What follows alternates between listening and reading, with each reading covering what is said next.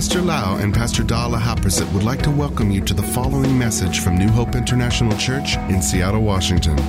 Here is Pastor Lau's anointed teaching that will change your life with love, hope, and peace in Jesus Christ. And now, Pastor Lau. I'm so thirsty. I'm so glad that we can spend time together to learn the Word of God and to let the Word of God change our life, transform us from glory to glory. I want you to really grow spiritually to become more like Jesus Christ. And I believe that the Word of God will change our life and help us to become more effective and fruitful in our life of service. As a believer, we should serve our Lord. The Lord said that He wants to build His church or His family, and He wants us to serve Him in His army. Every Christian should be a soldier of Christ. Therefore, it's so important that we are trained, we are taught, so that we can serve the Lord effectively. Let us pray. Father, we thank you so much, Lord, that you love us and you want to use us for the sake of your kingdom. Lord, we want to build your church. We want to expand your kingdom. We love you so much, Lord. You sent your Son, Jesus Christ, to die for us. Therefore, we want to lay down our life for you and for your people, Lord. Oh Lord, in this teaching, may your Holy Spirit speak to our heart and may your word cleanse us so that we can become really like Jesus Christ and our heart shall be purified and our lifestyle will be transformed. We thank you, Father, in Jesus' mighty name. Amen. I would like to be a great servant of the Lord, and I want you to be a great servant of the Lord as well. As you serve the Lord on this planet Earth, while you are here, you are storing up the treasure in heaven. And I believe that you love the Lord Jesus, you love the Father, and you are spiritual people who depend on the power of the Holy Spirit. Therefore, I believe you want to progress in your spiritual walk and you want to get involved in serving the kingdom of God. It is a privilege to serve our Lord and to really help the flock of the Lord or the church to grow and to be effective and fruitful. When you serve the Lord, you need to be spiritual people.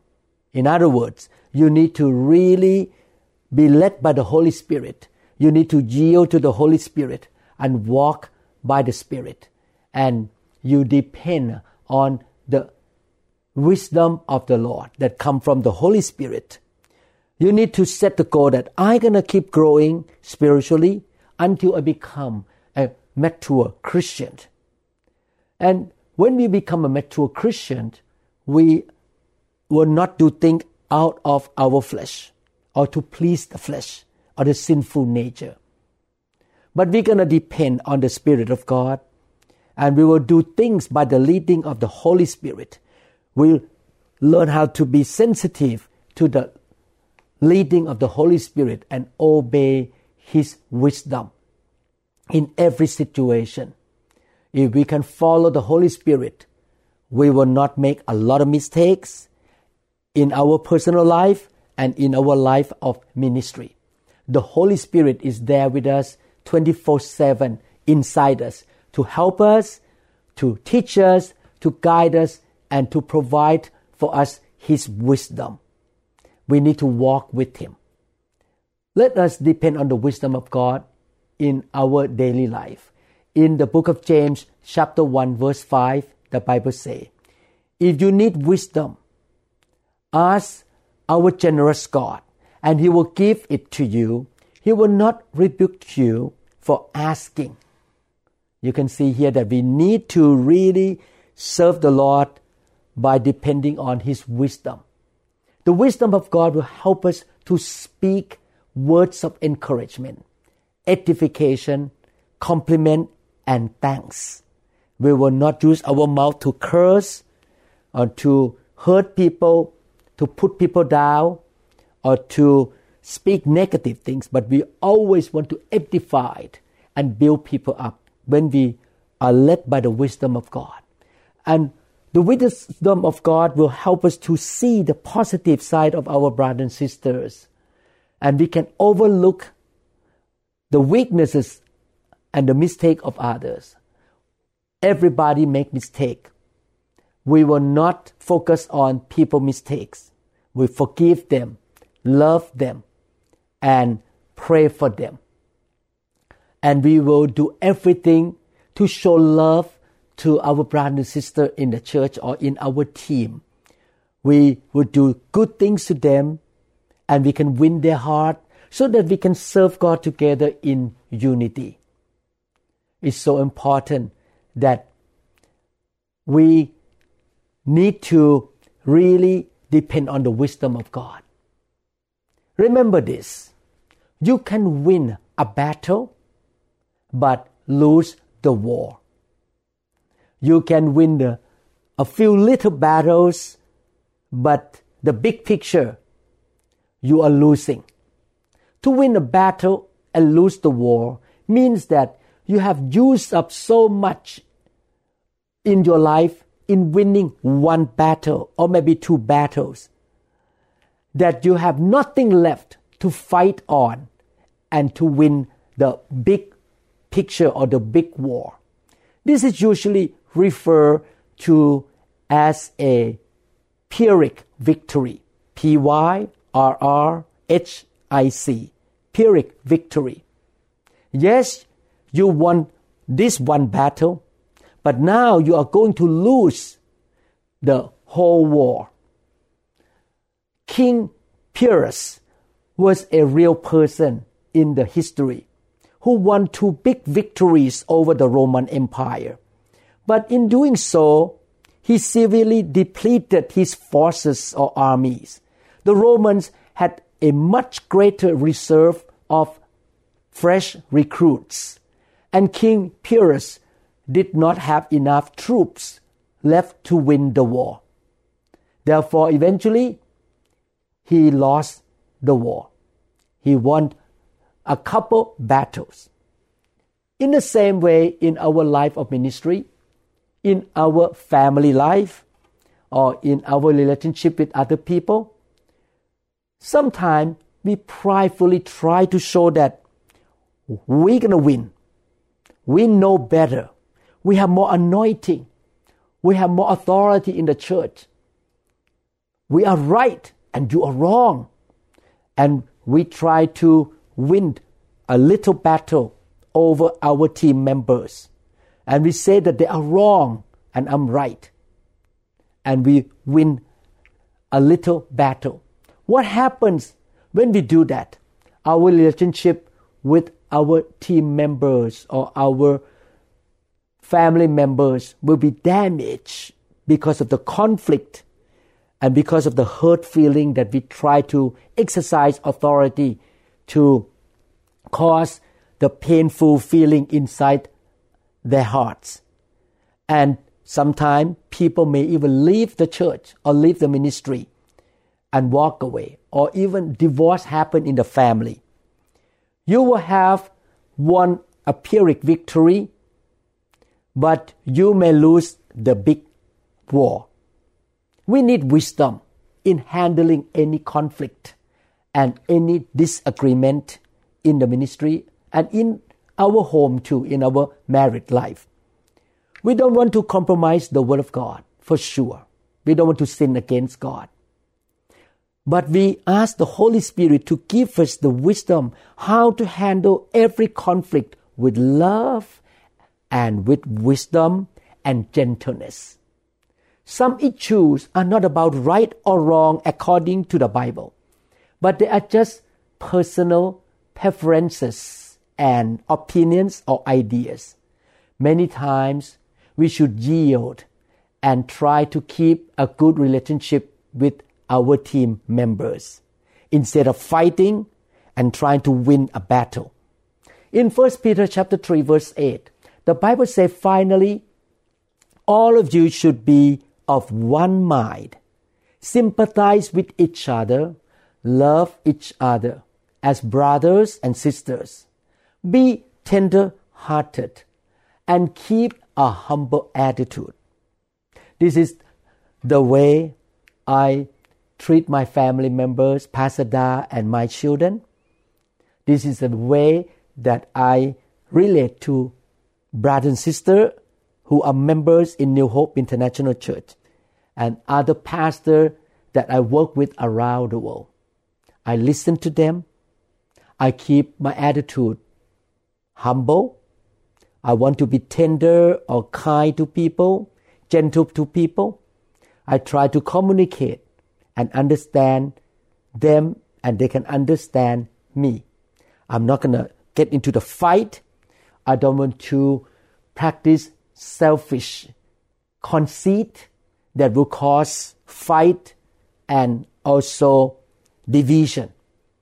Sometimes I'm willing to lose the battle, but I know that later on God will help the church to win the war. Many times I yield myself to my wife or yield to my church leaders. As long as I know that what they want to do is not unbiblical or sinful or wicked, I just yield. And then I win their heart and they will listen to me. We actually submit to one another. My wife submit to me and I submit to her when she want to do something that is beneficial for the kingdom or for the family. This is important. Being loving and being generous and gentle and humble toward other people. Amen. So always make a decision to do good to our family members and our Christian brothers and sisters. Make a decision. I'm not going to do wicked thing. I'm not going to cheat. I'm not going to destroy anybody. I'm not going to gossip. I'm not going to cause damage to anybody' reputation. I'm going to only do good. The Lord has graciously done good to you and me first by sending Jesus Christ to die on the cross to be whipped at the whipping post, to heal our sickness. He is so good to us. He sent the Holy Spirit to be in our life. He gave us the Bible to read. He gave us grace and favor and the anointing and the power. Even though we don't deserve to receive His good things at all, we should be gracious to others because God has been gracious to us. Therefore, don't practice any condemnation. Don't do any bad things toward other people. I heard a testimony of a very famous American preacher. He went to preach in a church for many days, but the senior pastor of that church did not give him any love offering, did not even provide for him food. And at the end of his visit of that church, a member of that church came to visit him at the end of his visit to that church, and that member asked him, Did you get any love offering? This preacher kept his mouth shut. He didn't say anything. He just said, Thank you for asking. The reason he did not tell this member that the pastor did not give him love offering because he wants to protect the reputation of the senior pastor. He did not want to harm that pastor. Wow, this preacher is very godly. We are God's handiwork. We are His masterpiece. He created us to be unique and He has anointed us to do good works, not evil works. Therefore, let us focus on being the blessing to others, doing good to everyone encouraging people, building people up, blessing people, helping, serving people, whether they deserve it or not. We practice grace, just like God gave us grace. When your team members oppose you or give you a hard time, remember that your purpose is to do good to them no matter what and show them grace as you receive grace from God. Ephesians chapter 2 verse 10 the Bible says, For we are God's masterpiece. He has created us anew in Christ Jesus so we can do the good things He planned for us long ago.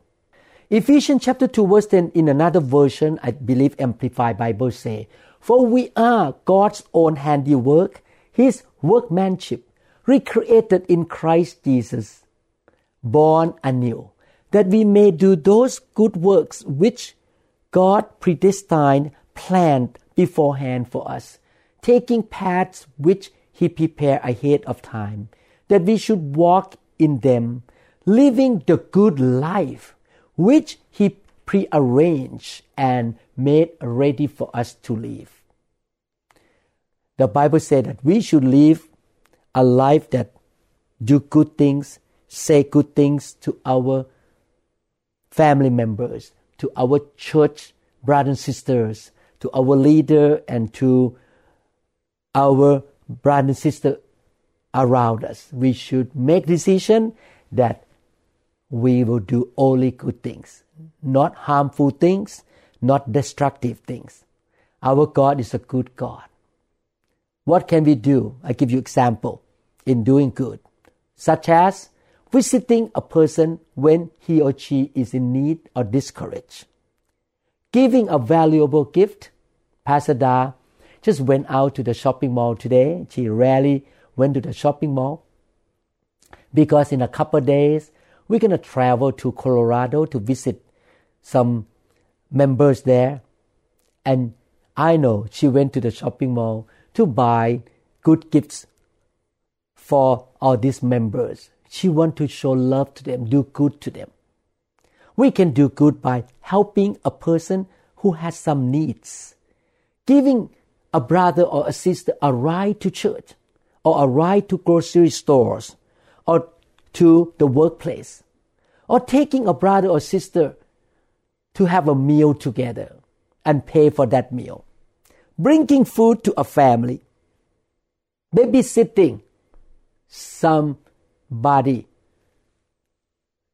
children, because they have some emergency thing to do, calling a person who is lonely, calling somebody and praying for that person my dear brothers and sisters, we should always look for opportunity to do good. And if we don't give up, the Lord will bless us and give us reward. We do good to other people just like we are doing to the Lord Jesus Christ. In our church life or in the ministry, sometimes we face some conflicts and our brothers or sister may make mistake, say wrong thing. What should we do when we see the wrong behaviors or the wrong things that people say or do? Matthew chapter 18 verses 15 to 16. If your brother sins against you, go and show him his fault, just between the two of you. If he listens to you, you have won your brother over.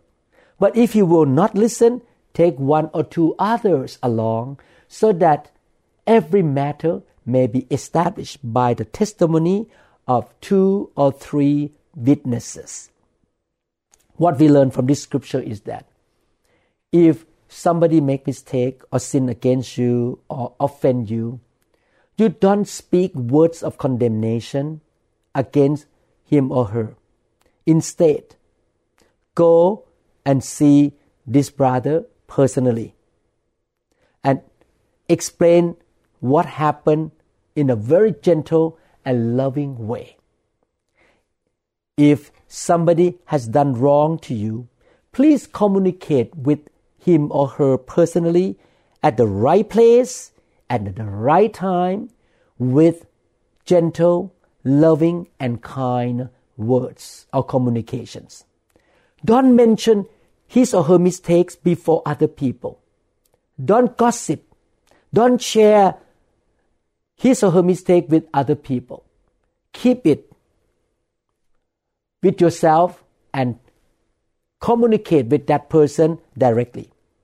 Because if you share that with other people, it will shame him or her and make him or him or her bitter against you. Galatians chapter 6 verse 1.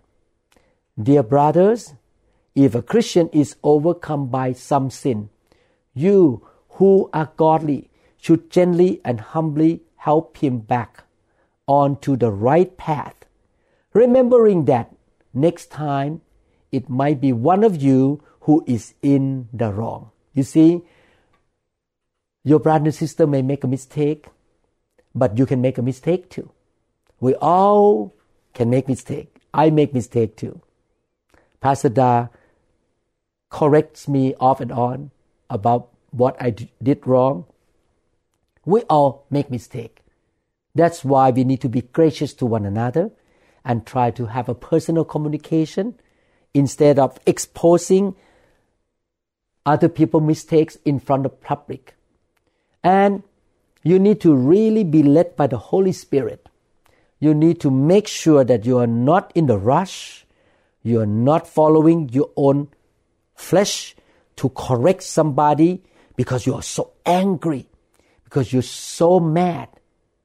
If you are a senior pastor or the top leader of a Christian community, you may need to be the last person who will correct somebody in the community. Please ask the Lord for wisdom, for the timing. You may need to ask your mature assistant to handle the conflict and to correct the person first. You should be the last one to handle. Because if the person who make mistake have problem with you, he may leave the church or leave the ministry. You should be the last one to handle. And again, you wait for the right timing, handle the situation wisely, and make sure that you do everything gently with the purpose of bringing reconciliation and good communication and repentance. If a person who has done wrong feels that you don't like him or her, and you are the senior pastor, he or she may leave the community. May the Holy Spirit lead you in every situation.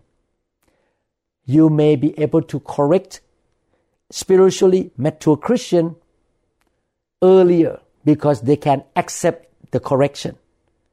But other people who are not mature may not accept correction well. It is a sensitive situation that requires wisdom from the Lord. You need to really be led by the Holy Spirit in the area of correction and confrontation one on one. Yes, you will need to step in at some point if the problems is not resolved. But again, try to keep the communication in the small group, as small group as you can. Hopefully, the person will repent.